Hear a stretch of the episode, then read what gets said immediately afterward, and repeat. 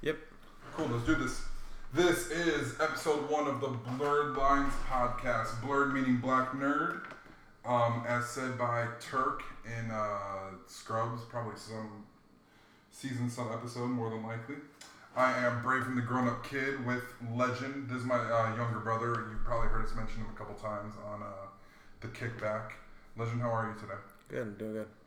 So um, the whole idea of the Blurred Lines podcast was really just like exploring nerd culture from a black perspective, which, to be honest, for most of this just means exploring nerd culture and also being black at the same time. Which, like, All right. yeah, mission accomplished. Um, let's see what we're gonna start with. Oh, so this week, um, with the quarantine, we've been catching up on a bunch of old shit that we should have like been watched.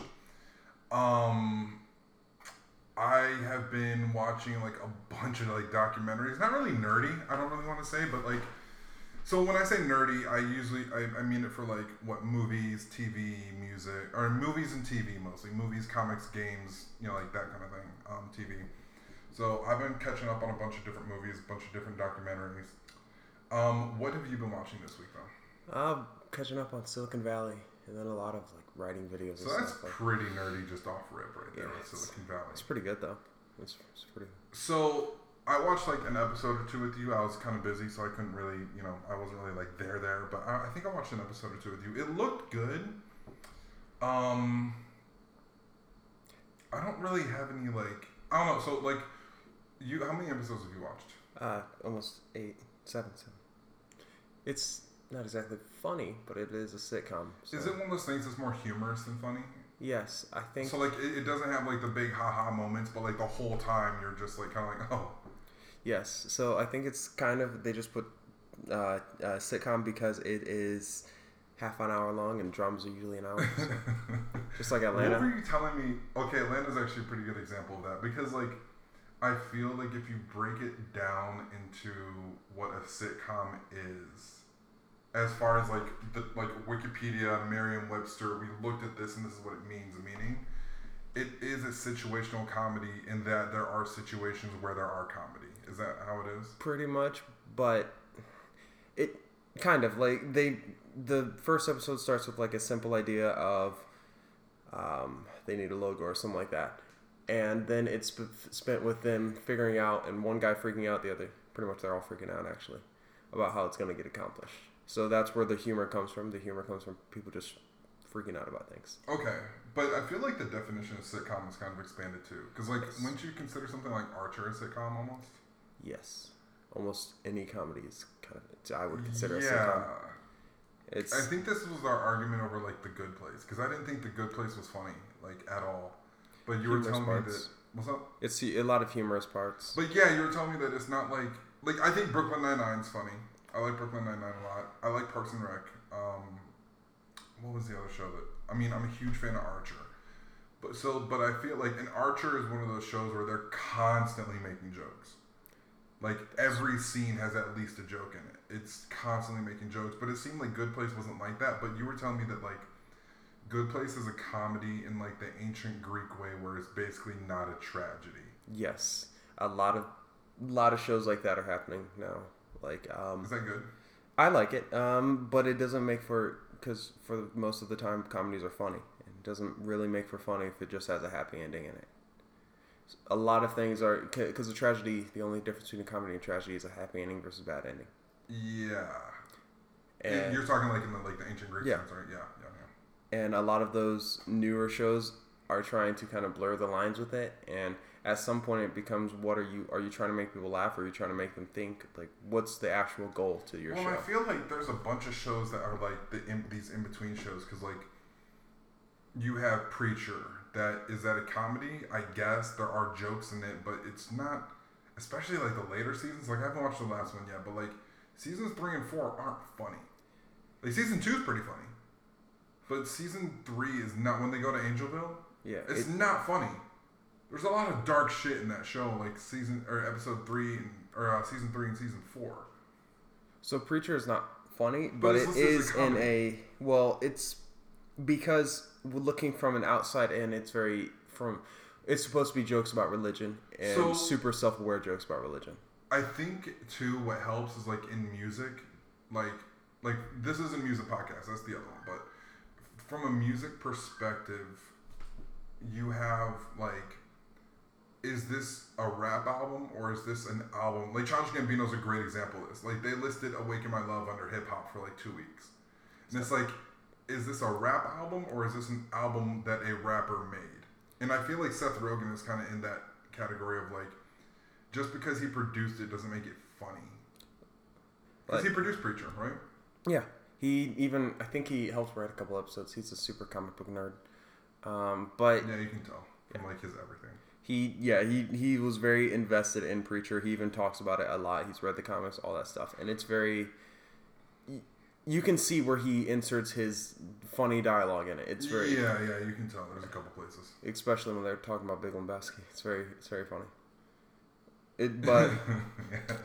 Big Lebowski is actually a great example of another like it's not necessarily like laugh out loud funny, but there's a lot of humor, and I think a lot of the humor comes from uh, from a lot of stuff now. Just from comes from being uncomfortable.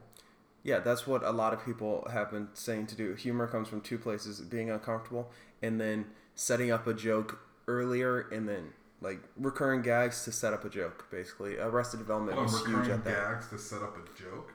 Re- Arrested Development does it. Like what? Um, you see, you constantly see ha- hands everywhere, and Buster's always acknowledging a hand. And then later, he gets his arm uh, bitten off by a loose seal, who's his mom's name is Lucille.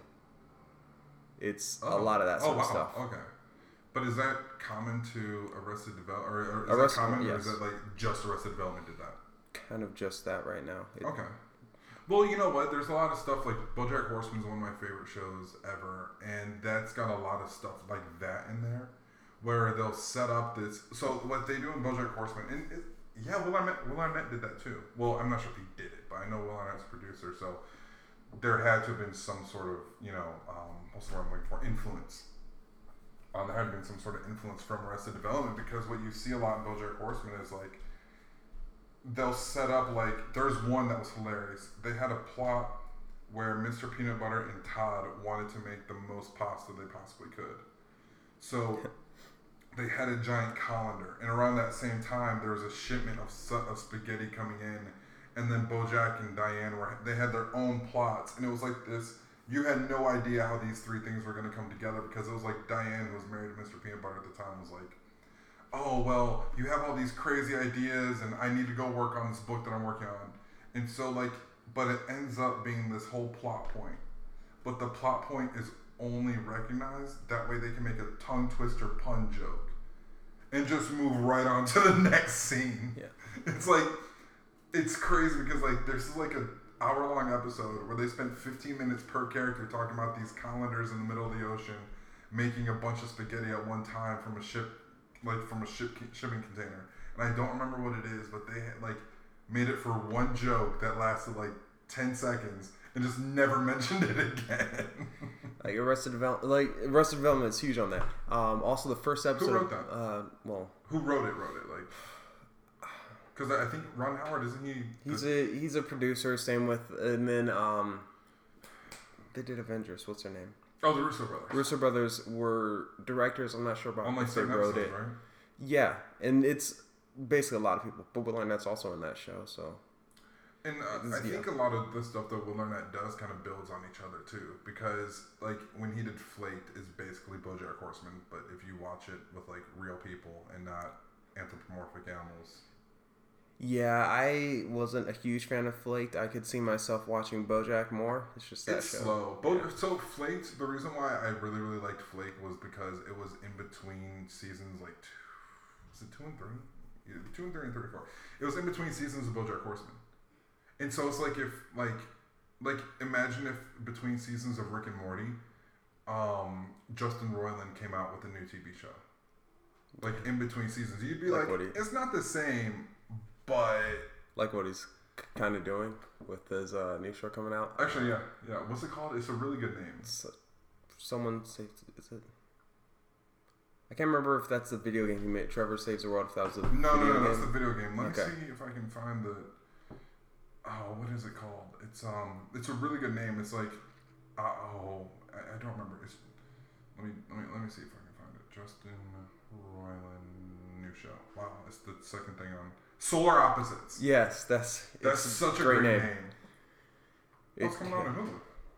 Yeah, that's what I thought was weird. Hulu isn't exactly known for its quality TV shows, but it's I think they have some good stuff on there. trying to compete with Netflix because there's a lot of good stuff on Hulu that's coming out. Yeah. But the problem with Netflix is that they're kind of bankrupting themselves on all this stuff. I don't think that matters. I really don't.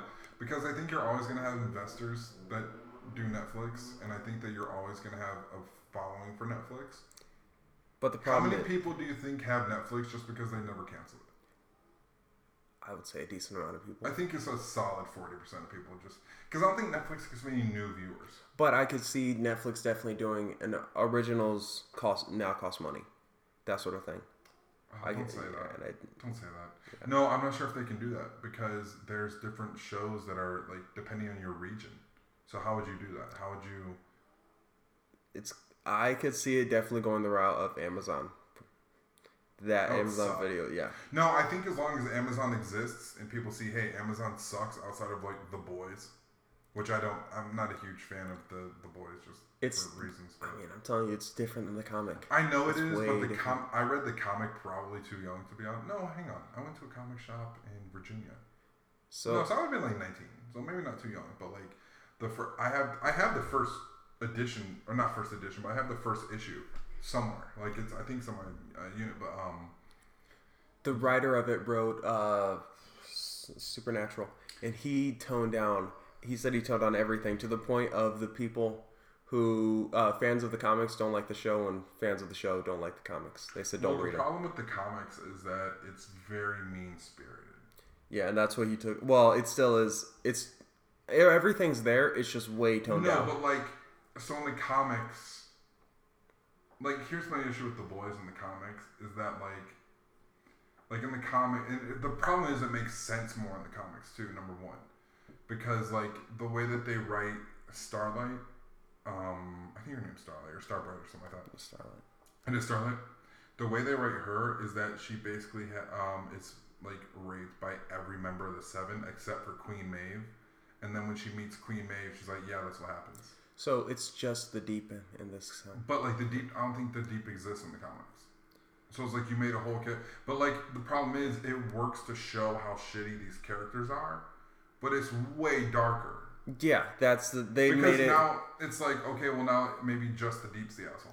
But no, in the comics it's like oh everybody sucks. It is still everyone, but it's they all aren't the same sort of bad. They're all totally different. Like Homelander, he's a dick, but he's not the kind of dick he was in the comics. He's just way more of if Captain America and Superman could do anything they want. That's his. That's pretty much what he was in the comics. But it's not like super gratuitous. It's um Oh, because in the comics he well, I mean it kind of I, I see elements of it, but it does look like they toned it down because like in a comic book, if you show somebody getting their head punched off, it's like oh man, that can never happen.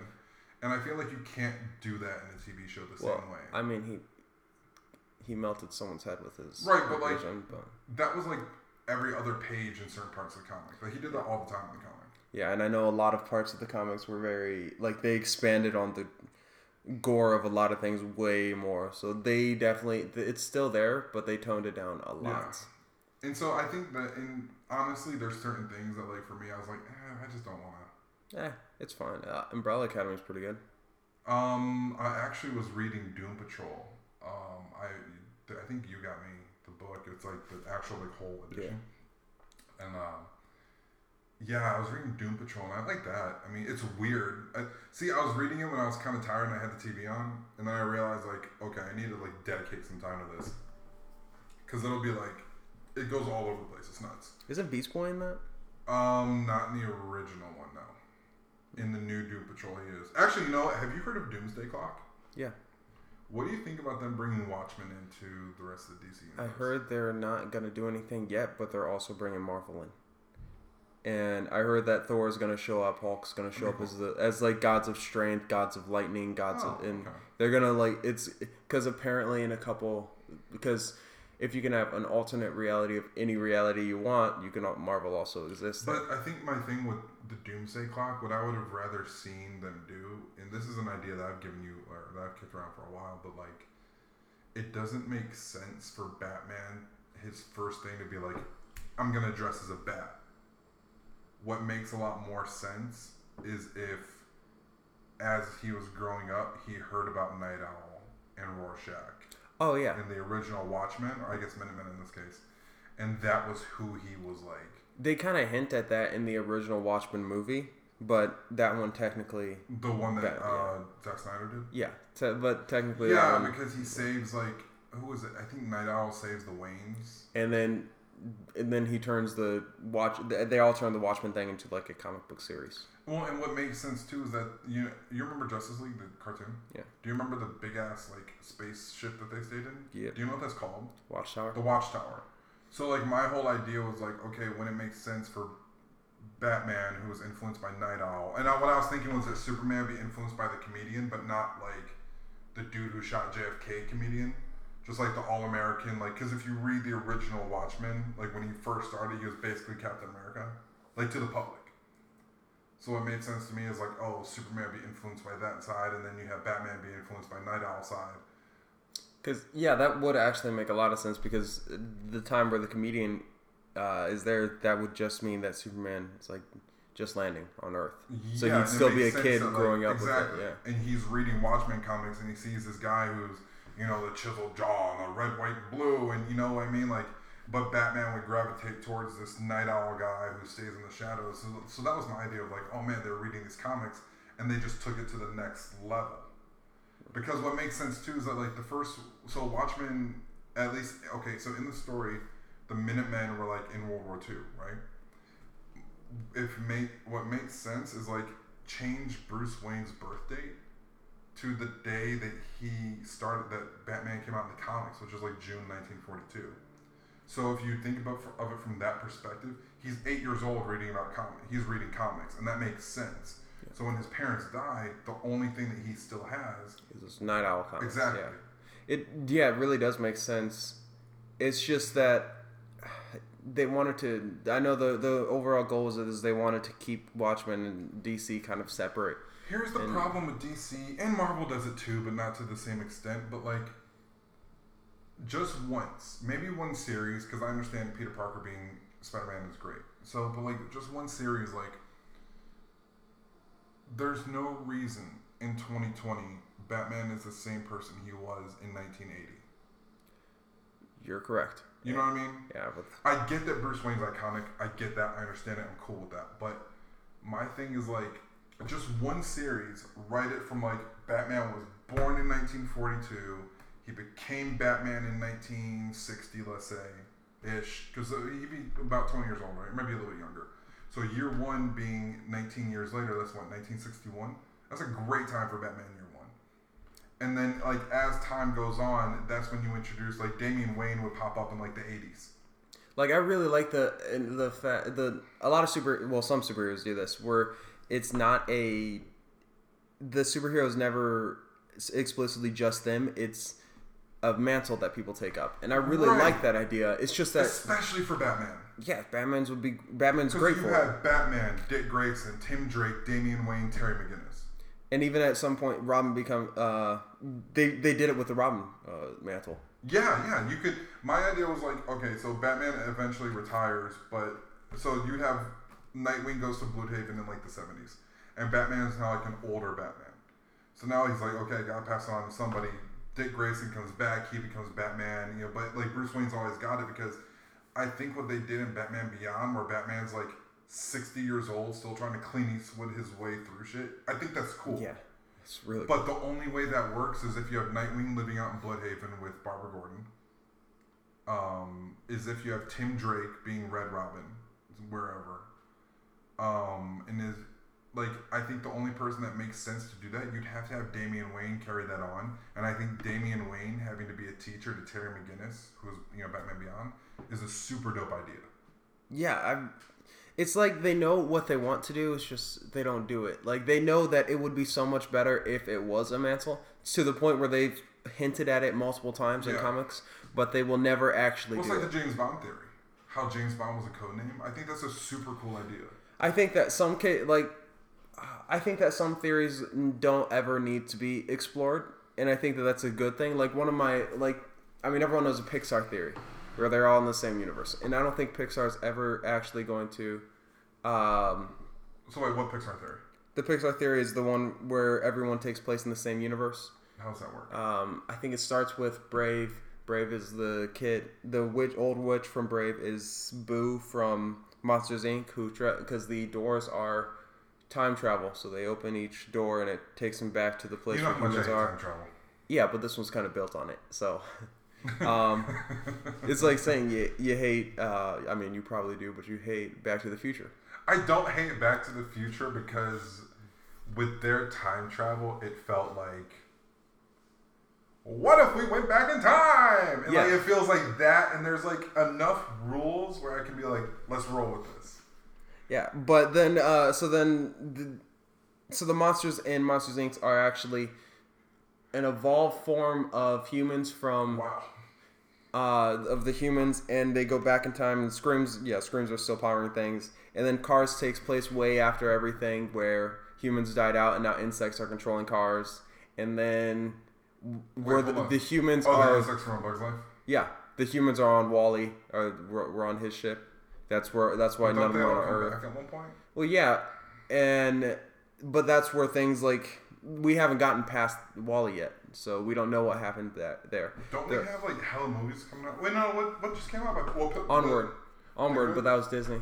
the Good Di- Dinosaur. I watched that, and um, that was obviously prehistoric.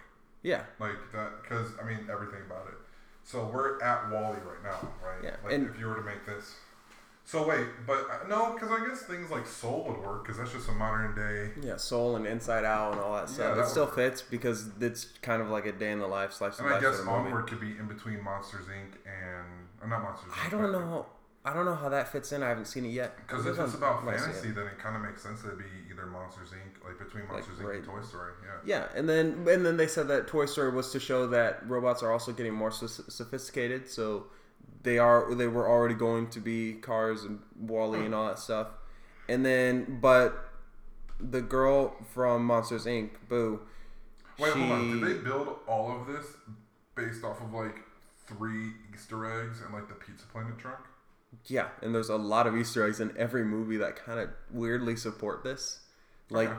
the like eh, like the witch from Brave, the doors control where she goes. Oh Like, she yeah. go- oh. and also in the right, background you see that. Sully. Uh, she she et- etched Sully, Sully into a piece of wood. So Mm-hmm. it's stuff like that, and then Boo actually shows up in Toy Story because she's holding a Sully monster, But, and then calls him? Kitty. Uh, Toy Story three, oh yeah, I've heard that there. Okay. And What's yeah, your favorite theory that hasn't been cashed in yet that you're like that you know it's a fact? honestly probably that one. Like I don't, I, they're never gonna go into it, and I'm okay with that. But then there's the James Bond theory. That one's a really good one. The theory So that the Baby James Driver Bond and theory- Drive. That one's a good one. You keep. I think you made up that theory. I don't think anybody else actually, you made up. you know what? I may have because I actually did post something on Reddit. So I actually did post that on Reddit, and uh, the other thing was that um, the other thing was that usual su- Doc from Keyser Söze from Usual Suspects is Doc from uh, Baby Driver. That whole thing, people uh, people were actually not against it. It's just that they said it was it needs to be expanded a lot more. To where I was like, yeah, that's pretty good. I, I get it. It's well, just the thing is, there was no like Keyser Söze like TV show. There was no like. It was just one movie that he just like kind of featured in. Yeah, but the same way everything that Baby says to Doc is a movie or TV show quote is the same way that Keyser Söze makes up his entire story. Like he does the exact same thing Keyser in Usual Söze, Suspects. He got it all from the poster. Yeah, and Baby got it all from a TV. He uh, he actually quotes Monsters Inc. to, When? and that that's a plot point to Doc. When? Um, he sees it earlier in the movie uh, when he's at his apartment because he's just flipping channels, and it's the part where he talks about uh, how much they're friends, and then flash forward to later in the movie when he's talking to Doc, and he says that. I have And then a little bit more we don't need to further. Do that this episode. A little, little bit further, Doc says, "Don't feed me any more lines from Monsters Inc." Because he also has a he has a nephew, so he knows those Oh, I kind lines. of remember that. Yeah. Yeah, and that was so that's why you could see through it Yeah, fairly easily is because that. he did that. He's done that to people. Uh, that was my theory. I do least. like that idea. Wait, hold on. Where's Keyser? Where's uh, Usual Suspects take place? Is that Los Angeles? It's. I thought it was. I think it's uh, Los Angeles. I, I I thought it was somewhere on like the East Coast. You or know something what? If it is Los Angeles, that makes sense because Drive takes place in Los Angeles, and it would make sense that Baby would just. Well, okay. well, baby's in to Atlanta though, so I know, but like it would make sense if you're gonna run anywhere, it'd be the other side of the country where your mentor's from. yeah, and that would be that would explain the whole thing where Where's Deborah though? Ron Perlman, but Ron Perlman. he in in Drive, he was. He's from New York and uh in So if you started, if you started, well, uh, that that means the gangs in New York don't control. Well, I guess that's kind of right, but I feel like Ron Perlman has ties to gangs in Atlanta, basically. Yeah, because if you li- if you watch Drive, then he just says the East Coast mob. Yeah, that's what I. So So in like Ron Perlman would know. Typically, and I'm, I'm saying this because if you look at uh, Al Capone, he was from Brooklyn. He went to Chicago, and he. But the thing is, he like stayed in Florida. So it does make sense that the mob would have ties in New York. If you have just New York and Florida, just stop there, and Yeah, you know you, you have all sorts of affiliates in D.C., Baltimore, uh, Atlanta. So it makes sense. I think my favorite one that hasn't been cashed in yet is, and which is funny because I don't even like half these games, but the Ubisoft theory. Have you heard that? Yeah, that one's good. The one because like basically what they're saying is that in U- in all the Ubisoft games there's going to be an apocalypse and it's because of what happened in Splinter Cell, and uh, Far Cry, Assassin's Creed. Assassin's Creed, And then Watch also Watch Dogs, yeah. But like they're not coming out with another Splinter Cell anytime soon But for whatever bullshit reason. Assassin's Creed, I feel like it's come to a close. It's got to be. They've, they've explored pretty much every time period. Uh, the next one is Assassin's Creed Ragnarok. I heard one was in the future. I heard a new one's going to be in the future. I think what we're gonna see is like a UB a UBverse game Wow. where you're gonna have the Far Cry characters, like certain Far Cry characters. If they were smart, what they would do is they'd have certain Far Cry characters, certain Assassin's Creed characters, and certain um, maybe play as Sam Fisher. Actually, that'd be kind of cool. So Or his daughter, I guess, but, but basically have it in one world because what I'm thinking now, if if the new Watch Dogs ends with news of a nuclear blast in America, oh yeah, I could definitely then it's like for sure, like okay, cool, everything takes place in Far Cry New Dawn. I could definitely see that happening because I mean that whole you're you're in London. This is the first game taking place out of America. Well, that's a little Chicago, Chicago, LA, then no, or San no, Francisco. San Francisco, yeah, Chicago, San Francisco. Is this only Watch Dogs three? Yeah. it's not four. Nope. Oh, There there was like I think there was like a mini game, but that was. oh it. yeah, yeah, yeah. Um, but Assassin, uh, what I meant by the future is that it's going to take place in the past because in the first game you see the Adam and Eve who are aliens, so it's going to go back to their their original like home world, I guess. That's weird. Yeah, it, that's where everything gets a little bit messy. It's just it's it's a good. Theory, Actually, no, it makes sense because doesn't the piece of Eden make you crazy? The pieces of Eden make you crazy, right? I'm not sure. What is it? I don't. From. Assassin's Creed. Yeah, yeah, I know the Piece of Eden, but I've never heard they make you crazy because I thought they were like Piece of Eden is like the fountain of youth. That's what, like any sort of But treasure map people were looking for. No, like the actual, or maybe it's the apple of Eden makes you crazy. Something That would make Assassin's sense. Creed makes you crazy. But if you look at Pagan Min, well, Pagan Min wasn't that crazy. But spoiler for if we ever do a villains who actually weren't villains, Pagan Min's one of those. Um, Joseph Seed being a cult leader makes a ton of sense if he got a hold of a piece of Eden. Okay. Yeah, I could. See, I don't know if the because And I don't remember Vaas ever is coming- actually fucking insane for like a thousand reasons in that game. But I mean, looking for a piece of Eden, happen to find a piece of Eden on an abandoned island would be one of those reasons. so just in case you don't already know, I get stuck when I'm playing Ubisoft games in the middle because that is always the most fun part of any Ubisoft game. The middle. You definitely die afterwards. Yeah, yeah, and then I'm surprised I finished the crew. So I actually haven't Ubisoft finished. game I finished in a long time was like the crew. oh, I heard that was part of the theory too. Actually, I don't know how, but I heard it was. Was it part of the theory of them not being able to make a good game three three games in a row? Because the crew two is not very good. The crew one. Here's the thing about the crew. Like the first crew is it like it's in the family of we're not Fast and Furious, but we're definitely Fast and Furious games. But the reason why it's so good is because like the customization is great and you can drive across the country. and that's a super cool idea. I was about to come back at that and say that Watch Dogs was their excuse, and then people didn't like the second one. People haven't got. People didn't like the first one, and the third one hasn't come out yet. So I'm shocked. really. that- I'm shocked that Ubisoft is still around. To be honest, Me too. They do way too much. It's they make surprising. like there's so many things that people complain about Ubisoft every year. I mean, Bethesda's a thing, so Bethesda doesn't do this every year though. Bethesda will make a game every like five years because I'm not a huge Bethesda fan either. No. what they did was What create- developers are you like a fan of?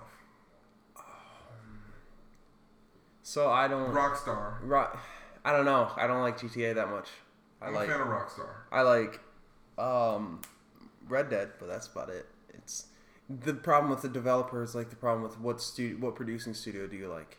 They make so many different things that you can't really even. Yeah, but Rockstar, I feel like they're smart. I mean, I didn't. I'm not a fantasy fan, so I didn't really do do The Witcher. But CD Projekt Red, I definitely respect a lot because it takes which was fun.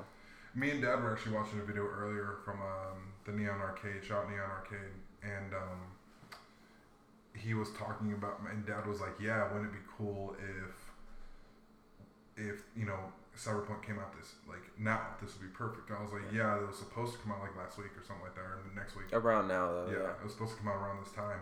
And I was like, "Yeah, it wasn't finished." She's like, "Yeah, but you can finish it whenever you want." And I was like, "Not these guys."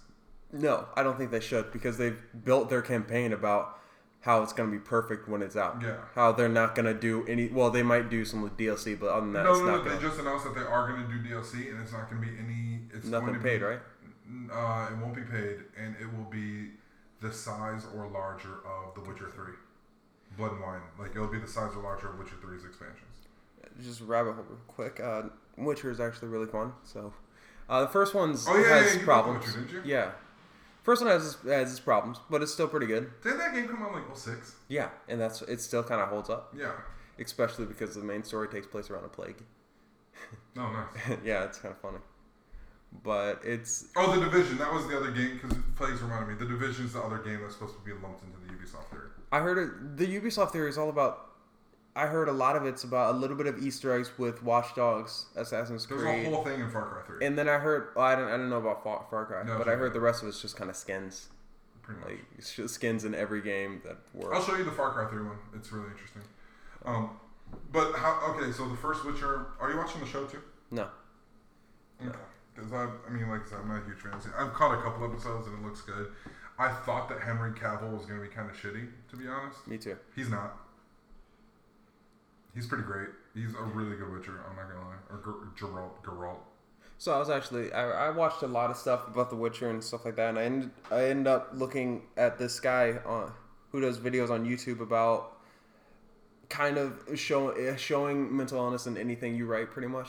And he said that uh, it's called Hello Future Me. Oh, He's really good. He's Australian guy. He's, he's really good. But uh, he does a lot of um, video. Well, two videos and they're long and stuff. And but it's he he looks. I think. I think he looks into The Witcher and like how they Hollywood and video games beautify up scars and all that stuff. Mm-hmm. To in the books, he's supposed to look like ugly and mangled and someone you kind of wouldn't want to meet or anything like that. which is weird because in the games and the show and everything, it's like Geralt fucks everything. Yeah, in the games, he looks kind of cleaned up, just a little bit. You still see the scar they're talking about and all that stuff. And in the show, he's actual Superman. Yeah, Like- in the show, he's just completely just like Hollywood beautiful guy. But I think the thing. So what was I playing? Um. Oh, uh, Lord of the Rings: Shadow of Mordor. It's the same kind of thing because he's like, yeah, you know, he's so torn up, and like you're looking at him, you're like, no, this guy looks like a up. soccer player. Yeah, he's not that torn up. It's Has any game really like nailed that for you though? Like a guy who's like a good-looking character but still beat up. um, Because even like Tomb Raider tried, but it's like if you're looking for a guy who looks beat up but still looks good, you're gonna come up with like some sort of early, like Raging Bull sort of person, like I feel like Kazuya Mishima is probably like the closest we get. so yeah, it's just like you got to pick one, My and you're gonna go a giant scar across his chest and like a robot eye, but like like a lot of the side characters in Mad Max, the video game, they they are Oh, the yeah, kind of that's a good person you're looking for. oh Tom Hardy. Tom Hardy looks makes beating up makes getting beat up look cool. Warrior, yeah, Yeah, you're right. No, Warrior. Uh, Um, I haven't. Well, uh, Peaky Peaky Blinders, Legend, Isn't he like a? Mad Max. He's constantly Yeah. rumored to be Wolverine. Like that's perfect.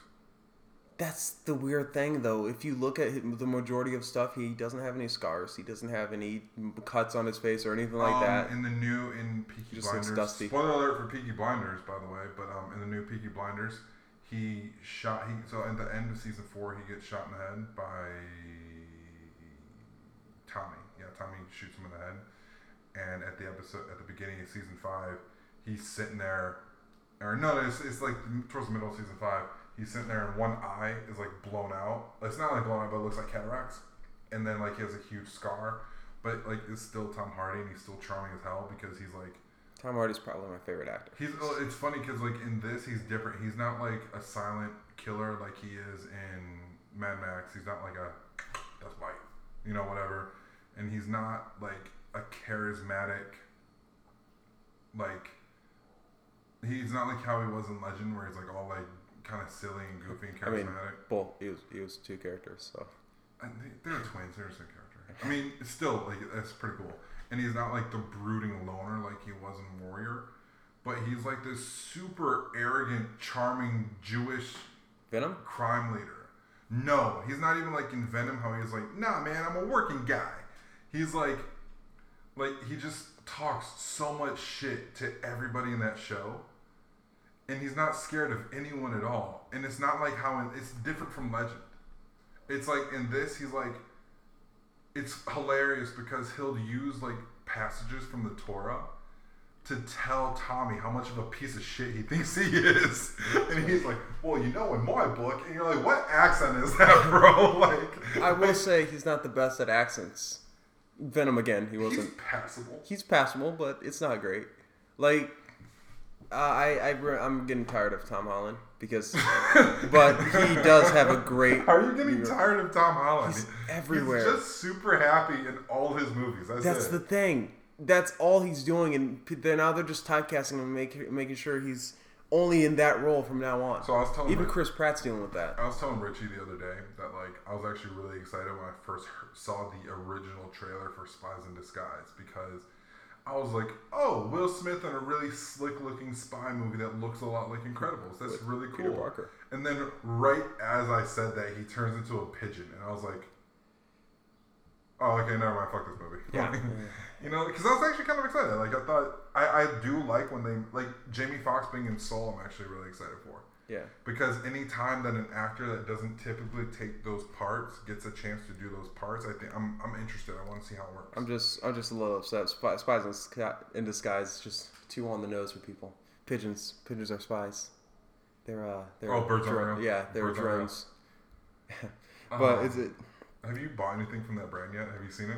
not yet? It says like birds aren't real, and it's got like a shadow of a, of a bird, and it says like international government surveillance or something like that. It's funny. I I kind of want something like that. Me too. I thought about getting it, but like the thing that I don't want is It's- like I'm wearing this shirt as a joke, and some guy's like, "Yeah, you know what? The Earth is flat too," and I'm like.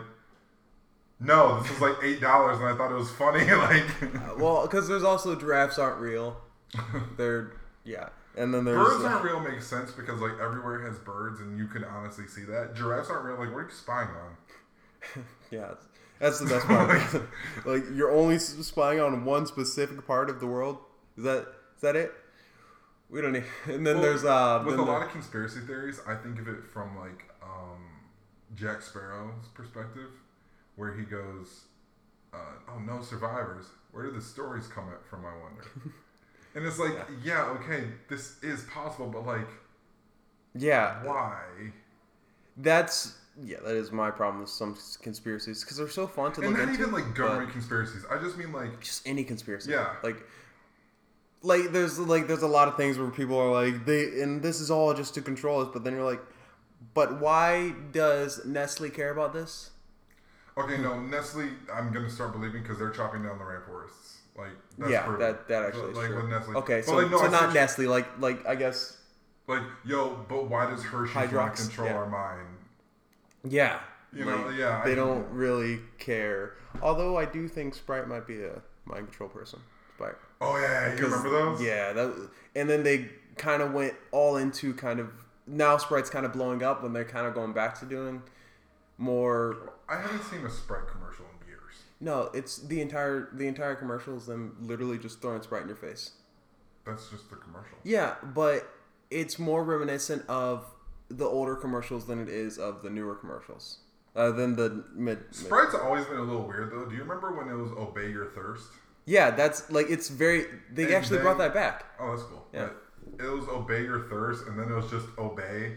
and then I was like, "Yo, is Sprite being a cult? Because I definitely like Sprite's definitely my go-to. Like, Yeah, I'm trying to have a, the Sprite cult. That'd be lame. Nah, but Actually, the Sprite cult would be like who? LeBron James. Probably a bunch of rappers. that's pretty might much everyone in the commercials. Yeah, Yeah. that might be a chill cult, Um, actually. But Oh, yo! I just watched another. I saw another cult documentary. oh, It's called Wild Country or Wild Wild Country. I was talking about it with Richie too, bro. This dude was preaching. You know how most people preach about like, oh, we don't need possessions. He was preaching like we live in the world that is capitalist. Why not have these capitalist things? And so like he preached that like so it's okay that, uh, to be in the world because here's what he did, which is actually kind of amazing. First of all, he had 20 Rolls Royces. Rolls Royces. Okay. So we'll just let that one go because 20 is a lot. 20 cars is a lot. If you have 20 cars and you're not playing Need for Speed, what the fuck are you? No, twenty of anything is kind of a lot. Like when has you when have you ever owned mm, twenty of something? I mean, clothes. I have 20 shirts, 20. I had 20 pairs of shoes at one point and I really downsized. But 20 Okay. shirts isn't that crazy. 20. I hope I have 20 pairs of underwear. Oh, that's yeah, I probably Right, do. so- I know, but like 20 socks, but like 20 individual socks. Like they don't match. It's like only one sock. so like if food and clothes, yeah, that makes sense. but like anything else, literally anything else. Do you own Um, twenty of anything else? It like, are you? It it would be weird if you for some reason had twenty tires or grills or something. Yeah, no, you're right. Or like yeah, just some just something else. Like There's no- 20 laptops, 20. Yeah, no, you're right. That's true. But what they did was they built this. So they bought this ranch that's like 20 miles away from the nearest town. And they built a city out of it. And it was up in the deserts in Oregon. So Oregon has high desert, kind of like here. Yeah. Um, so they built this city in the desert of Oregon. And they like redistributed, they built a dam. And they redistributed the dam so all the water was there basically farming and making their own food. And it was all vegetarian because, you know, it was the guy was from India, so everything was vegetarian. And they basically built a functioning city that the other residents of the town that was again 20 miles away, they were scared that they were having premarital and homosexual sex. This is in like 1970 something. And so they got so scared that they were like calling the National Guard and like calling the governor to come look at it. But the city was expanding so much that these people were like, oh man, they're going to come take us over. And they ended up buying a city. Like the city of Antelope, Oregon. They bought it. Because what they were doing was like, people were like, oh, they're going to take us over. They're going to take us over. And people were like, no, we're not trying to take anybody over. But they were like doing all these things where it was like, oh, they are doing this here, they're doing that there. We need to investigate this. They need to investigate that. And it was like at first it was unfounded. It was like we're scared that they're like they the resident they have a couple they were talking to a couple residents and they even said like we were scared because they were different. So at first it was like completely unfounded, like why are we letting this happen? But it was like 20 miles away on a ranch in the mountains. Okay. And then yeah. later it was completely founded, like no, they tried to kill a couple people.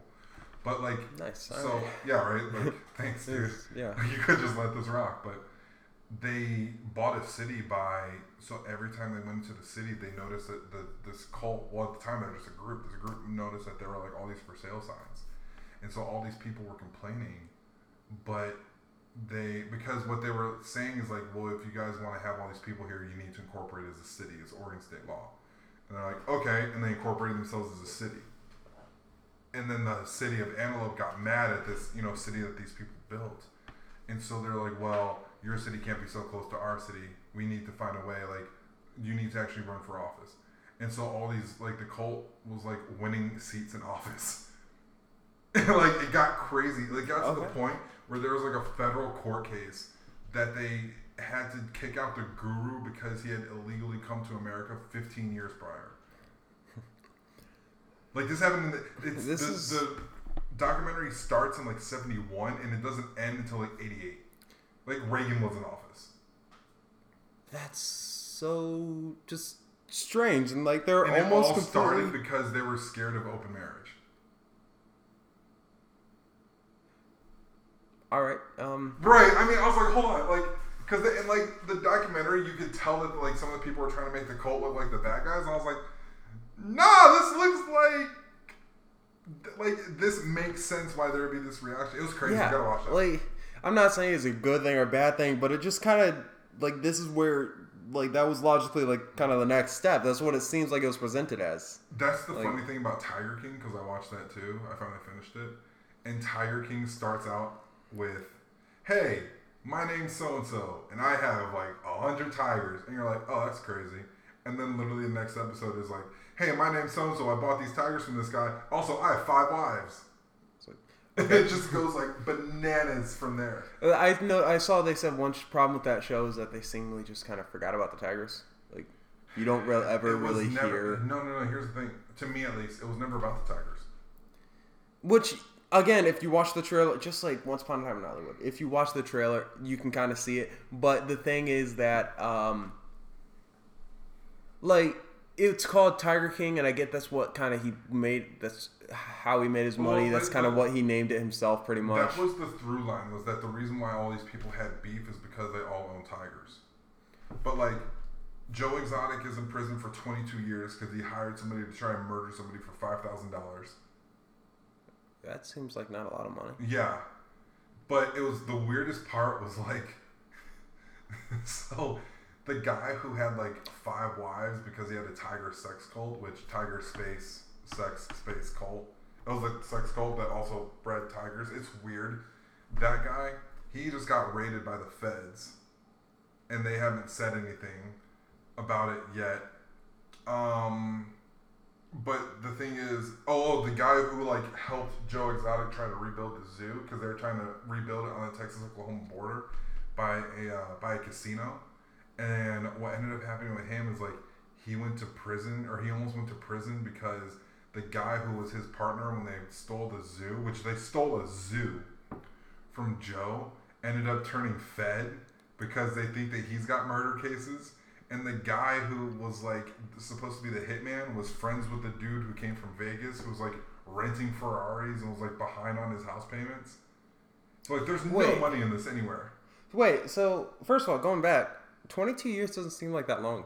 He was looking at 79, and he got 22 Well- because the guy who was his hitman bailed. He was just like, "Yeah, man, I'm not doing this," and he just took five thousand dollars and left. Which like five thousand dollars is not that much, like money for like, No, I will. I, I don't think. like I- how far does that get you? Like realistically, Five thousand dollars.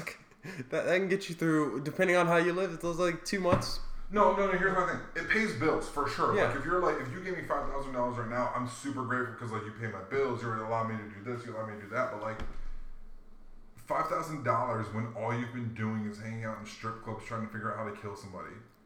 Like, what's your plan with five thousand dollars? So I actually don't It's like. a mess. Like, that I- show, the whole show's a mess. It's well done, so I don't mean a mess like that. But like, the the it ends with the hitman basically saying that he never was gonna hitman anybody, and the one of the guys turns fed, and the dude who was like friends with the guy who was gonna be the hitman, he goes into like this ten minute speech on how much a hitman really costs. I'm like, yo. all right. It's, And it's crazy because like I think you saw this episode. The woman who was like who allegedly killed her husband had like a whole thing on why she couldn't have killed her husband in the way that they said it. And she's like, first of all, this doesn't work like this. This doesn't work. I was like, yo, shut up. like, Okay. stop talking. So, like- you're saying super incriminating things right now. three things come to mind when I saw it. I was like, first thing, giving her the benefit of the doubt, benefit of the doubt is that she that's probably something she's gone through a lot of times since then. Okay, that's true. And I was like, so she might know. The second thing is you don't have to give specifics, but and the third thing is she has the confidence of like someone who who knows that you can never prove what you what you did. Do you remember when OJ Simpson got on Twitter? Yeah. Did you watch those videos? No, no, I didn't. I saw his tweets.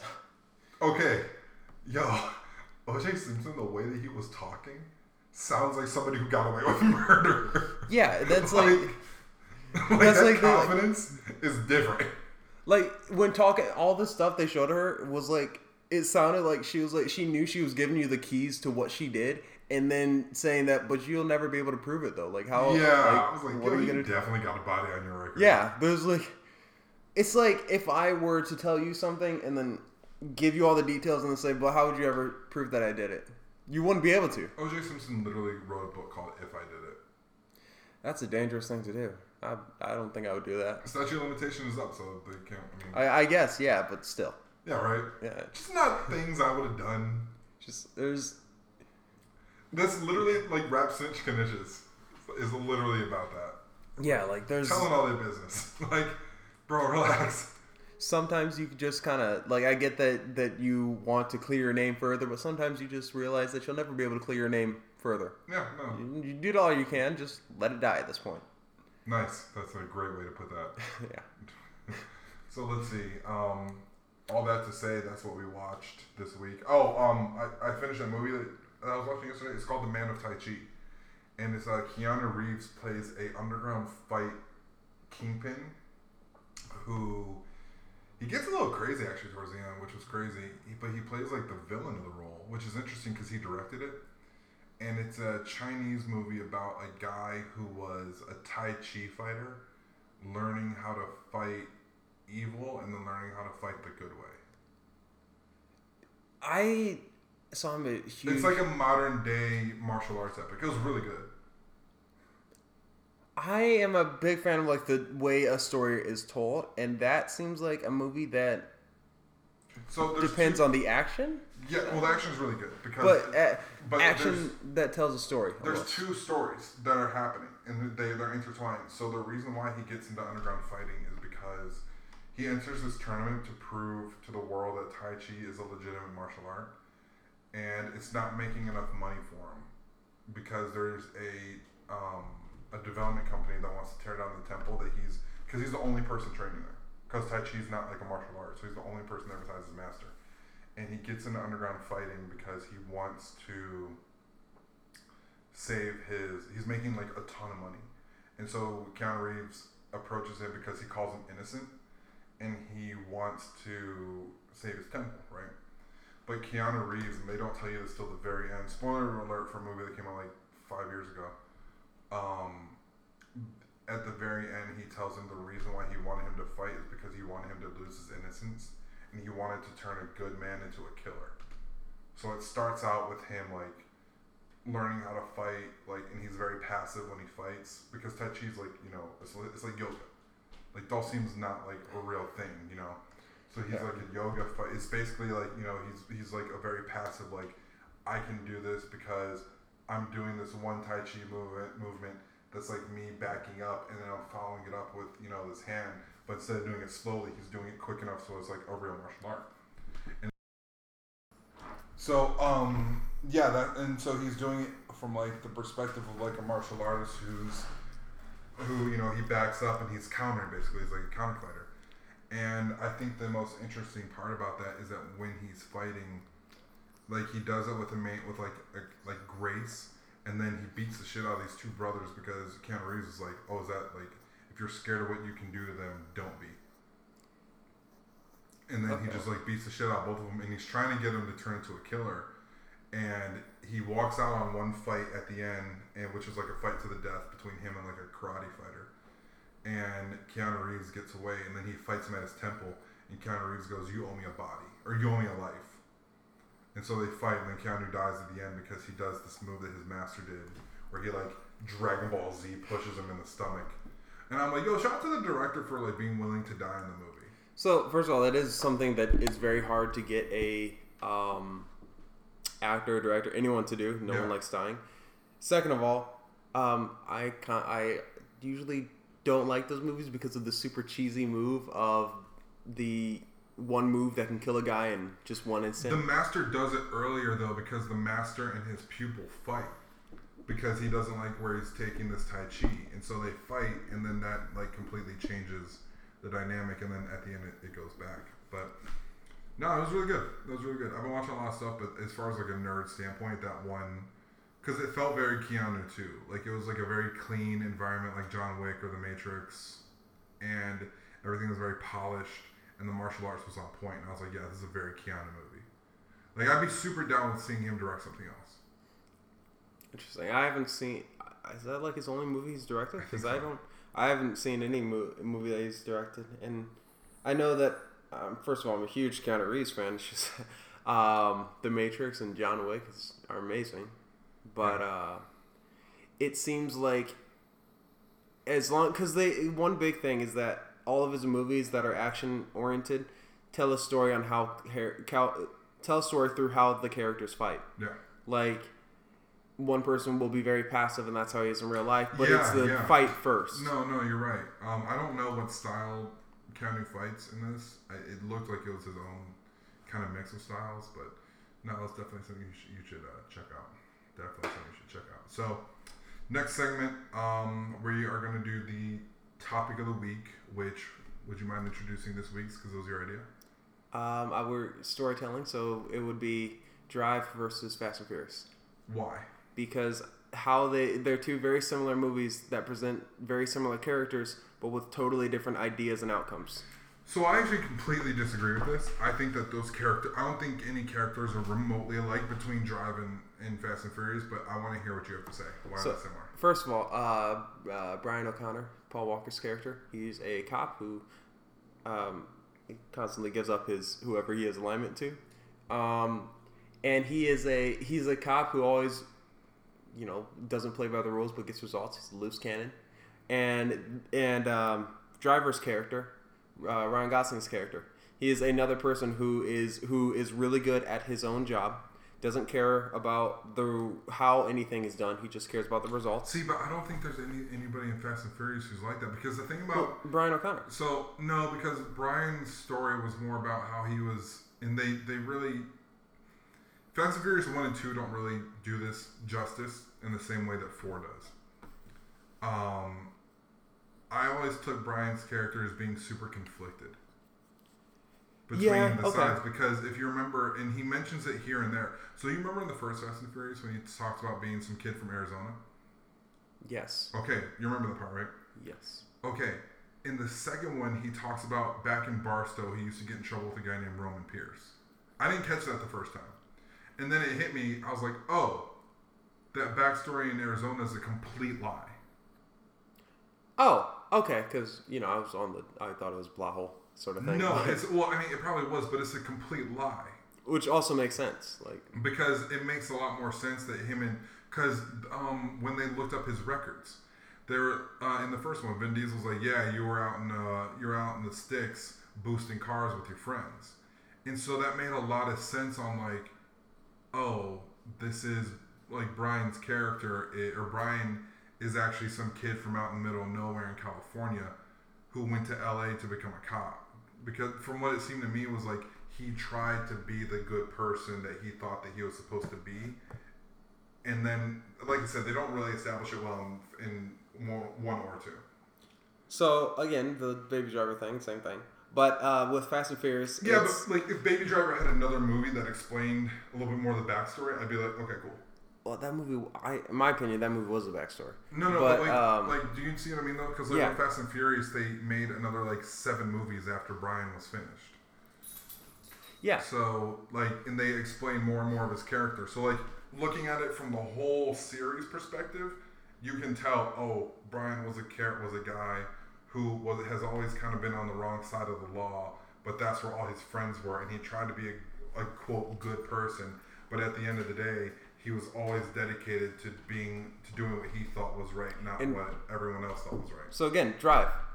And when in the movie, his uh, what he thought was right was helping his family, his neighbor's yeah, family for, thing, yeah, for all intents and purposes. and that's that's what he thought was right. So at all costs, he's doing But what I don't he, think he thinks ever- is right. Yeah, but I don't think he ever flirted with like being a quote good person because in the first two minutes of that movie, he's a quote bad person. A He's definitely an anti-hero, which Yeah, for sure. most people in Fast Furious again are anti-heroes. I just don't think I They're just presented as good guys. They're they're it, whereas his bad life, his criminal life is in the forefront. Their um, heroic life is in the forefront. Yeah. They're saving people, all that stuff. So he is the so. It's kind of similar through It's opposites. parallel. It's kind of that's It- yeah. there's some parallels there. I think with Drive, I think Drive is somewhere between. I think when you look at Drive and okay, Baby Driver is actually a really good example. When you look at Baby Driver and when you look at Drive, I think that Baby Driver is like your Saturday morning cartoon kids version of what a driving movie could be, like a Getaway Driver is. I think that Drive is like your gritty HBO version of what a Getaway Driver is. And, And I think I- Fast and Furious yes. is somewhere in the middle. yeah, that yeah, that's true. But I the It's reason spectrum of like, because Baby Driver is not like it's not that's not serious. It's definitely more lighthearted and So the story goes is that in Drive is that he he starts out as you first see him during his first getaway driving, and then you see how smart he is and how not everything is set up for a reason, and then you see then he you see his personal life where he's talking to his boss first, and then his you see his love interest multiple times before he actually talks to her, and then you Yeah, see, yeah. and then she talks to him, and then that's that is the same thing. And and you also meet the criminals he's dealing with too. well. So in in Fast oh and yeah, Furious, Fast Furious, right? yeah, yeah, yeah. Fast Furious. The first thing you see uh, Brian do is I'm pretty sure, I think it was a street race, right? yeah, it's a street race. And then after that, he's doing he makes contact with the villain first. Then after that, he makes contact No. with his lo- well his love interest a couple no, times. no, no, no, wait, wait, what villain? Which And one? well, Vin. Di- originally Vin Diesel was the villain. No, it wasn't. It was um. was Well, in the beginning of the first Fast and Furious, no, it was the the triads. the triads. Right, right, because they're the Yeah. they're the villain. But the person he's trying to take no, the person who is his first source of contact to what's going on with the missing DVDs. Just um, DVD uh, DVD players at least. players. Okay, fine. Which, as Um, we established in 2001, those were like two hundred dollars a pop. So Right. Okay. Okay. Um, but then, so hi the first point of contact is Vin Diesel. Then he gets into a fight, and With- yeah, yeah. So that very much mimics the first thing that driver does is first of all he starts he dri- he gets uh, into a getaway driver. It shows his car skills. The second thing it shows is his kind of more of a the people his interact interactions is kind of his second thing. It shows how he who he is But behind. is that parallels between characters or parallels between writing? That's a good point. I would say a little bit of both because at the at the core, Ryan Gosling plays a quieter version of Paul Walker. And that's the thing. There's no quiet characters in Need for Speed. I think there are uh, in Fast and Furious. I think there could be. I think there's room for a badass character like that. Jason Statham was almost that guy in Fast Seven. But that you're right. There's no quiet characters, and drive driver. He's constantly his entire story is kind of him. Uh, they say not to do this, but he's the passive. You they say you never want a passive character in your in your uh, stories. He Driver or Driver he's a reminds me of passive a character in a video game. Yeah, like you, Like he's being controlled by the story Yeah.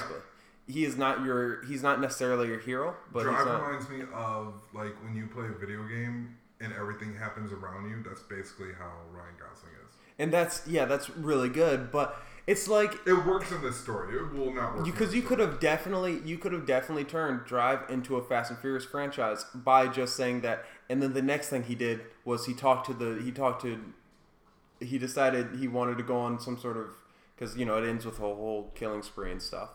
He goes and then the next thing he did is like he goes to a a spree. He kills two people, one person. Oh, and then, and the script actually it's left ambiguous whether he lives or dies.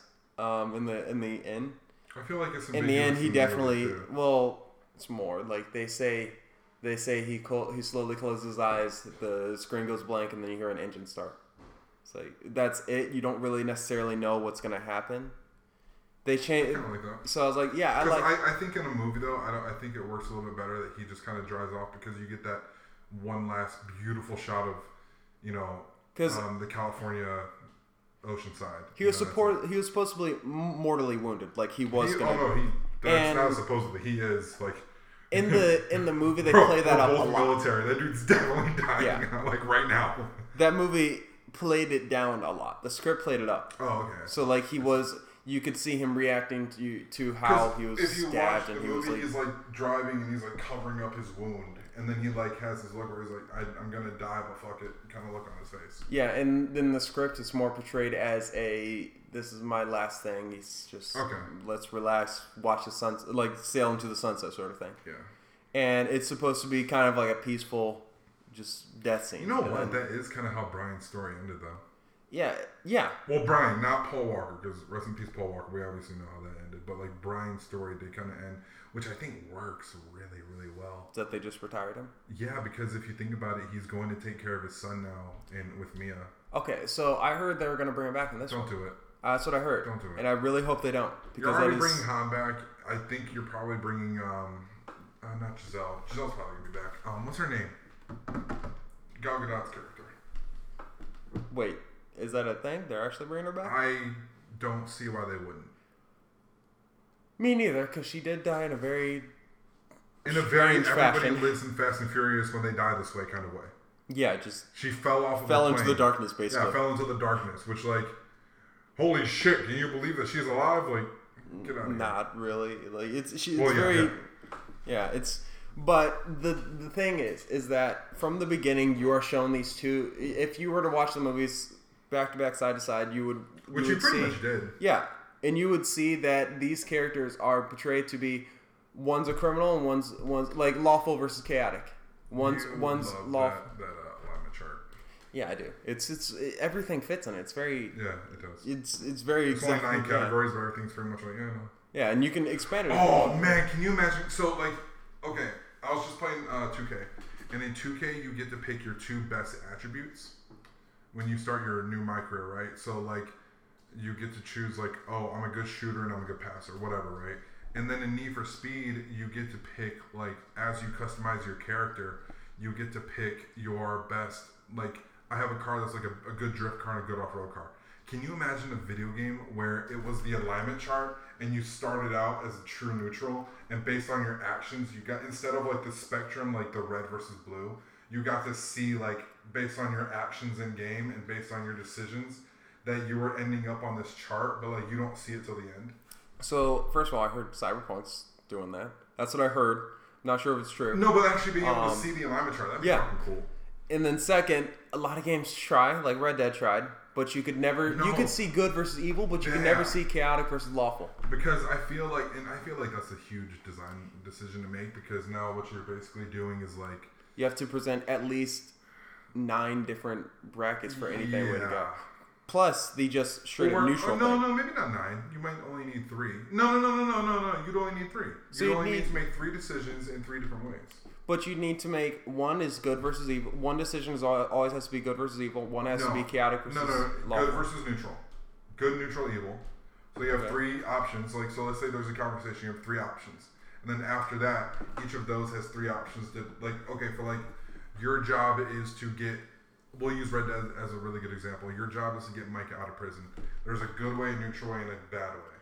And the problem would be you need to re- reward the character for the neutral way as well as you do. Well, the neutral way could be like Good, you just pay the bail.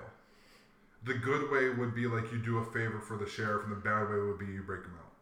so, yeah, but And then and then expanding from that, so like the good neutral way would be like you did work for the, a local townsfolk to get money. You use money you already have would be the neutral way, and the bad way would be you robbed a bank to get the money. it's yeah, the problem is that um, you're when you're presenting neutral, it has to be just as fun as presenting good and evil. Um, I don't. I disagree because I don't think the, there's a different thing that I think gamers, especially people like mostly people like you, are into, eh, or it has to be fast. Oh, fast is good too. Yeah. if, if every neutral way was just the quickest way to get through it, it's like, oh hey, you need a you need a permit if you want to come on this land. Okay. Witcher also tried to do that. Uh, it, it's not really shown to you, but it is kind of mentioned on your reputation, kind of precedes you in every I, I scenario. think you know, in Grand Theft Auto they, they do that too. They show you like uh, at the bottom or at the very end of the game, they show you like, oh, this is how you did. Like this was like your attitude. Which is interesting because like all those little things that you didn't really know that the game followed, like where you just like run around and shoot people in the story mode. That's why if you notice, I don't really play story mode like that anymore. I play online because I, there's no rules online.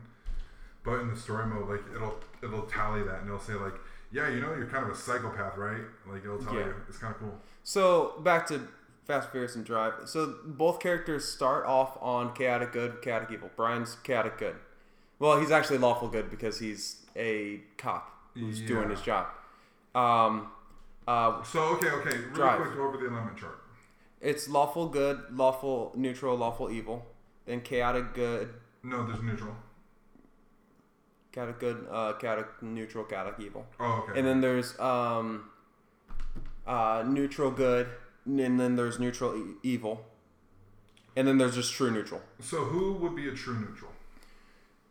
Okay, in Just in general. in general, um, my opinion, your true neutral always needs to be your your main character.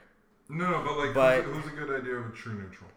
Because the problem is people don't really want to see it, so you've never really Okay, seen okay. it that so much. true neutral would be It's- somebody that's just your blank slate. That's So blank piece of paper. Adventure Time, Finn. Finn is the true neutral. Finn, he does every well, no, because he's No, he's majority good. But yeah. okay, so you don't see it very often, but that's like your lukewarm room temperature water. So what would a chaotic good be? Just any. Oh, chaotic good. I mean, just because it's right on my mind, Adventure Time is is Jake. He's chaotic good. That's the Nope, dog, right? he's chaotic neutral because he has done bad things. No, no, no. But, But so, um, so just a would be chaotic, chaotic good, just a purely chaotic good character. Maybe like Batman. Rorschach probably, because depending he's yeah. well, because he's does everything for a good, good. reason, but good reason. So chaotic good is basically crazy bad things for a good reason. so chaotic is usually used to de- describe if you're lawful, you're following rules, you're doing all Yeah. that stuff. Chaotic means you don't you don't follow the rules at all, but you still have a good result. Like, uh, so you had a car. If you park at your job, oh, you have a car in the wrong. Yeah. Okay. That's so, chaotic good. So a true good, uh, a neutral good would be what Superman, Yeah, pretty much. and then a Maybe more not lawful, but yeah. but then much. lawful good would be well, true good I guess is like Spider Man. Law well, lawful good is Yeah. Spider Man's probably a pretty good neutral. Technically, all superheroes are are chaotic good because superheroes are illegal in most yeah. comics anyway. I mean, well, that's why Spider Man. I say I keep bringing up Spider Man because he usually works with police, you know, stuff like that. yeah, so your lawful good is always going to be in in comic books at least always going to be the police, the the government officials, stuff like that. But oh, Punisher's a great example He's of a chaotic, chaotic. good. Depending on the incarnations, but yeah, he's chaotic. Chaotic good. Okay, and then your chaotic neutral would kind of be your Just anyone, just anything. Joker's chaotic evil, just Oh, just right off the bat, he's chaotic evil. But a your chaotic good, evil. I would say maybe like a Darth Vader almost. lawful, yeah, yeah, pretty. I think that's always what I've And heard then, actually. and then evil neutral again. You don't really see too often. That's it's yeah. I can't name a character, but yeah, they are there. They do exist. So a the neutrals are the ones where it's hard to Yeah. define because everyone wants a definitive thing. So where would you put Brian? Brian, he starts off the he movie. He definitely changes over the movies. So we're talking sp- specifically the first one. He starts off as chaotic good because he's a straight race or lawful good. He. My thing is that he starts off straight racing, but he's undercover, so it Yeah, so I justifies. So, goes maybe from lawful good to chaotic good over the movies, over over yeah, and, and, then, then, for a second he goes lawful evil to a point when he's like trying to break like and then oh Nightcrawler, he's a good example of kind of chaotic evil, kind of just a true true no, evil say actually. chaotic neutral for most of the movie. Nightcrawler, Yeah, he starts off as a sociopath who's robbing a junkyard. He that's his that's his no, first like, scene, and no, then he no, demands like, a job. He's not like killing anybody. Not. Well, not till later. Later in the movie, yeah, he does. But Well, more sabotage, but ends up with a death anyway. yeah, and that he just films, and that's what makes him a chaotic neutral to me is because he never really had any end goal. So yeah, yeah, that's true. And then so Drive, he starts off the movie as a getaway driver who from the from the beginning of a um, from the beginning of whenever you're shown these characters, you're you're automatically supposed to dislike the criminal. He starts off as a criminal, which puts him at some sort of evil, chaotic, lawful, you know, Yeah. usually chaotic evil getaway drivers. Yeah, Um, but I would maybe a neutral evil, but that's who you're supposed to view him as an evil character. Right. The second scene shows that he is he only knows his stuff. Well, he is also a really good mechanic and a driver, Yeah. which puts him a little bit up because those in one those jobs are viewed as a more lawful thing to do. So if anything, that would put him neutral or that put him chaotic neutral or true neutral or neutral evil or true neutral. So that kind of brings his it up a little bit, and then when you go even further towards the end of the movie, where he's trying to help people, you realize that all the stuff he's doing, it started off just for money, but it's ends to where his end result is always to help someone. Yeah. So he ends chaotic good. Now, Okay. Brian, in my opinion, because honestly, I don't like that character because he always I hate. No, no, no. Hold on, hold on. In Fast and Furious one and two for sure. Well, one, two, and four for sure. He always just get. But after, but from four, five, six, and seven, no, his character changes to where he's very loyal to his family. Yeah, he's definitively loyal, but in those first few movies, I'm just wondering how anyone trusts him more, more, No, more so the they cops. Address that. They address that. Yeah, but he They're addressed it. He they're addressed it with breaking over his his head. nose. Yeah, They're always holding it over his head, like no, they're holding something over his head. So like in the first one, they were holding over his head, like well, just being a cop. And the second one, it was like we know what you did last time, so you need to do this in order to get pardoned. That's usually what it is. so he's chaotic neutral. Just that's where he ends, chaotic neutral, because No, he's done bad oh, things wait, to just and one? justified them with good things. in the first one, In the first one, he his bad thing, in the first one, definitely chaotic neutral. Yeah. yeah.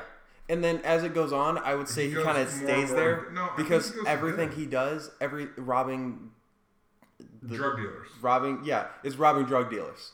So those drug dealers are again they're portrayed as bad people. on this list, it's always two wrongs do make a right. yeah that's so that's why i put him neutral is that like he's not I think the whole part about Fast and Furious is like since it's about family, that he takes care of his family, so that's all that really matters in the end. and what is By the, the rules of their movie. and and drive what is the undertell under under undertelling un, what is the story underlying that, theme? yeah underlying theme the underlying thing is that he stays loyal Mm, his loyalty is always to the person his the, his neighbors thought- I or or that the, it- his I always thought that it was that he takes care of the people who he who he thinks he needs to take care of. Yeah, kind of. Yeah, but still, it's that's loyalty. Ultimately, that's loyalty. Or or another one that I thought was maybe that he Yeah, another another theme that I thought was maybe this is one of those he's a bad he does bad things but he's not a bad person. yeah. So another thing is that the anti-hero, anti-villain spectrum very difficult to tell. But one of my best ways to describe an anti-villain is Doctor Doofenshmirtz. He does He a lot, does, he wants to be bad. but he only does good things, Yeah. or he, or things that end up with nothing happening. So basically, he never really, yeah. well, yeah. He's a bad person who does good compared to a good person who does bad. Anti-hero, that's Rorschach. He well, not really, not anymore. Not not after the the um, retcon. Uh, Basically, in the new Watchmen, they retconned him to where he was like super racist and super. He was a right wing extremist who started a racist group in his name. The Seventh Cavalry. They're yeah. all right. Um, so yeah. No, so maybe not him anymore. Maybe no, he's not anymore. okay. But no, you're right. But right. but Zack Snyder's version apparently yeah, was yeah he's so that is so in the beginning, Brian is an anti-hero. He's a hero you shouldn't like because, but you do. Uh, in a in because it's Paul Walker. Paul Walker's great. and he's very, I wouldn't say he's charismatic, but He's, He's very good. charming. It's Paul Walker. Paul okay. But you're talking Ryan Gosling's the other end. Ryan Gosling's not charming. I, Have you seen any of his mu- movies? Yes. Yes, he's very. he says charming. like three words per movie. What are you talking about? that's the thing is that so first of all if you read the description of uh, of the character in the script they describe him as feline good looks i was like they just nailed Oh, the casting yeah. with him Yeah. that was great casting but um, he is a it's I would say, yeah, he's he's he's he was written as a character who can Actually, you know what? Know who the true car- uh, hero of Drive was? Was the uh, soundtrack.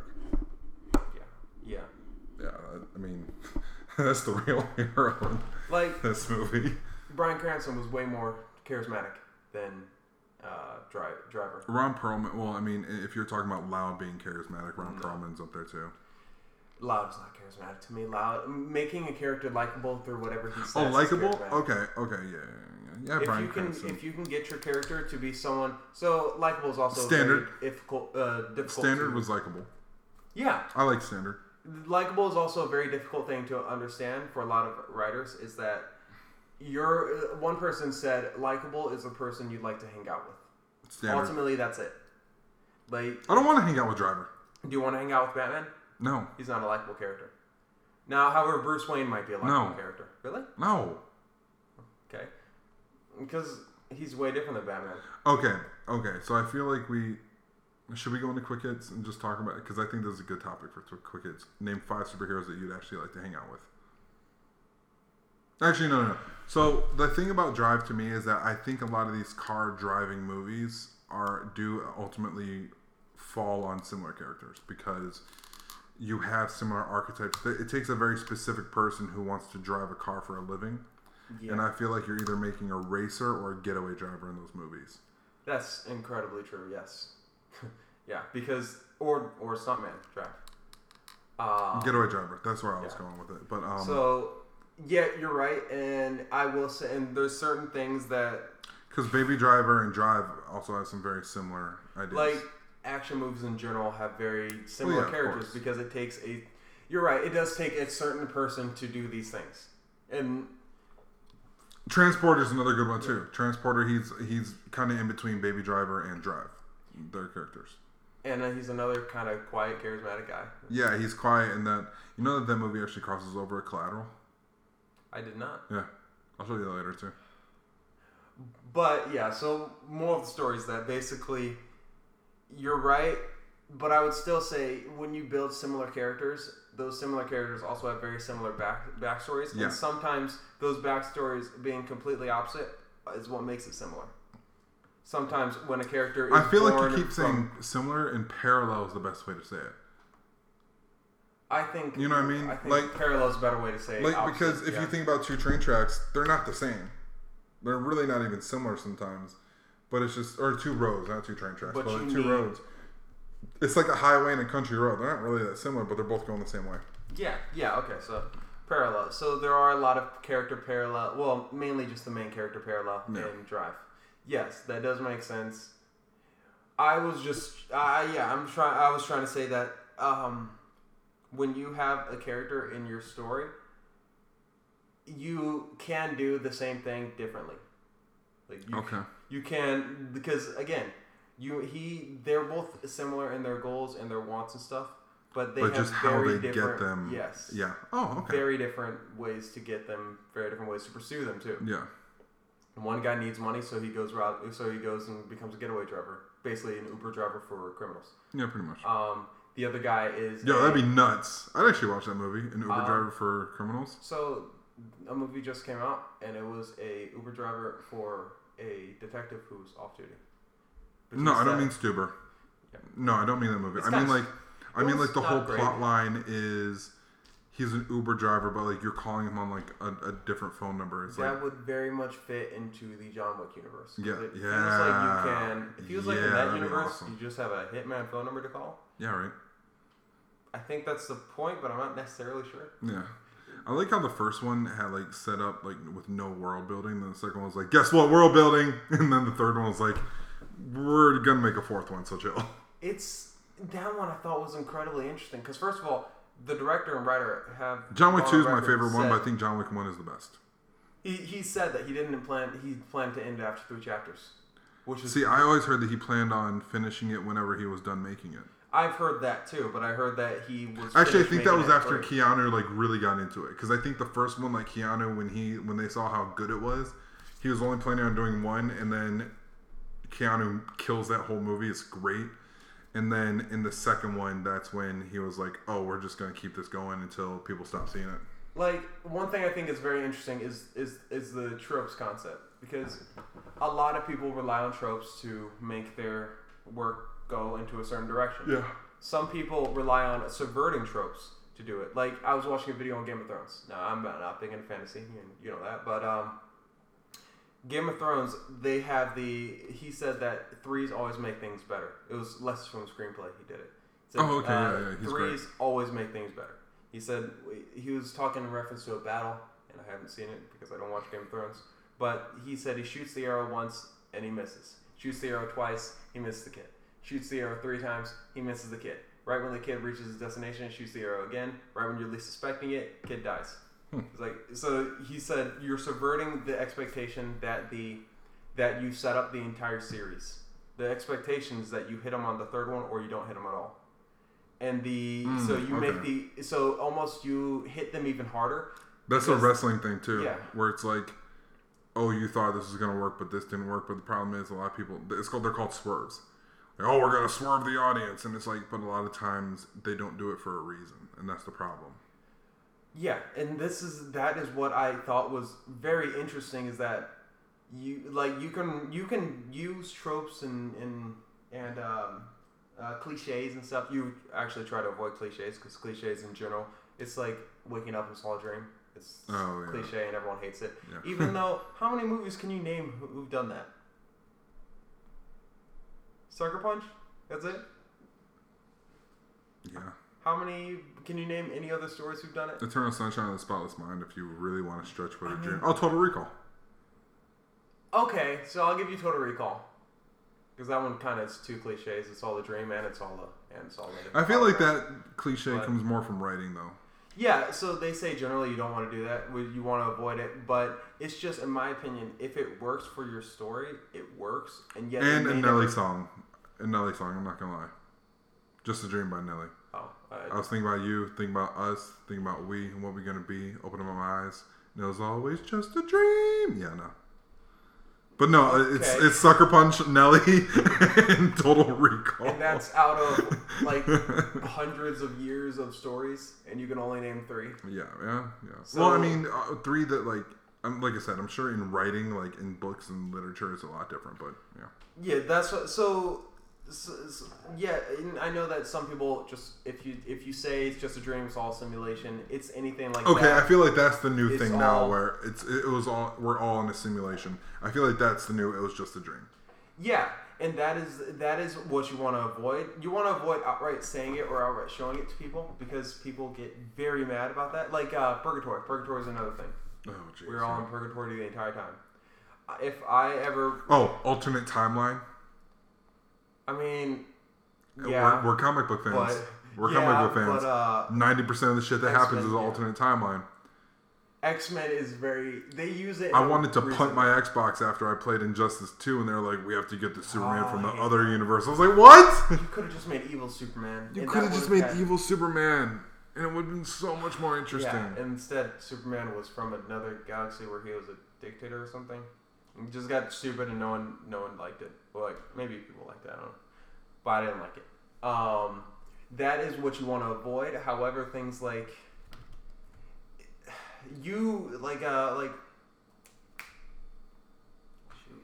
basically just know what you're in like you can subvert tropes but you can almost never subvert a cliche yeah, it's true. and cliches are very very difficult Because I feel like tropes are things that happen in every genre. Every genre has its own tropes. Like, Like- if you read TV tropes, there's something where it's like a common thread where we don't even see it anymore. like the ser- like fantasy has a search for the big thing that saves everything Yeah. the reluctant hero Yeah, really exactly. And that's across cultures too. and some and the way to subvert some of that stuff in my opinion like the reluctant One Punch hero, Man is great at that. the reluctant hero is that he stays he doesn't he stays continually reluctant the entire time Like, like no, I doesn't really never want to do this. yeah he doesn't change He never I'd much rather be back at home in the crib right now. Yeah, and that is, and it's not like in, um, because Avatar is also very good when you look at fantasy shows.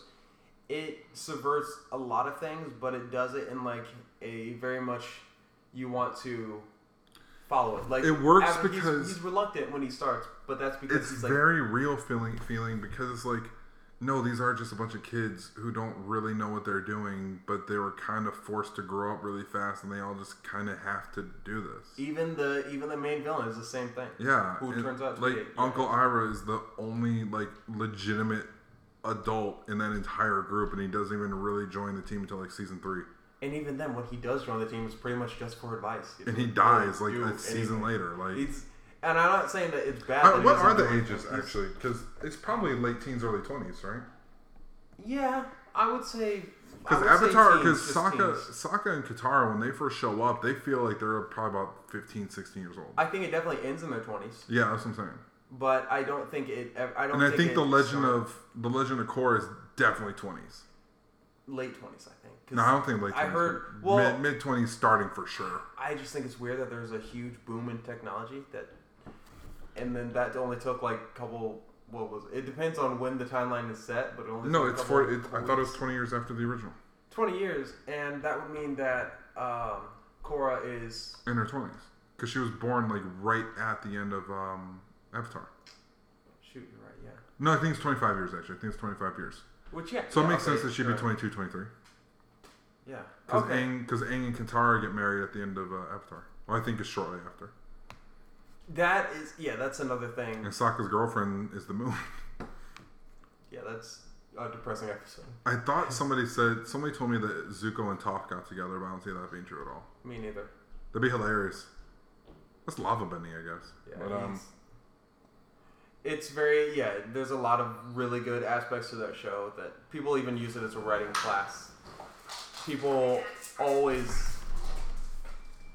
people always use that, and and it's a good way to teach how to write you how to write good fantasy. Yeah. And you need and I haven't been able to watch it. I haven't been able to finish it like ever because where can I find it short of buying? it? Nickelodeon. I just buy it at this point. I found it. I'm about to buy the last go- season of uh, Lucha Underground. It's like I mean, if you go to, I think it's in Canada, they have it on Netflix. So find a way to get to Canada and buy Netflix there. that's true. So I can, do, I can do that. Find a way to get to Canada. That- Drive. like Also found Fresh Prince on there.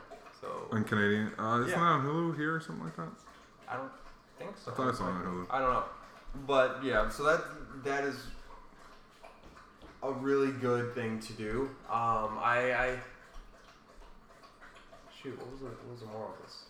No, th- What are we sorry? yeah, listen. That's the beauty of this podcast, man. Because me and Richie had this conversation yesterday where we just like went on and we were like, anyway. Uh, but no, that. And here's the thing, man. Um, I think this was a great first episode. Do you have anything else you want to hit on?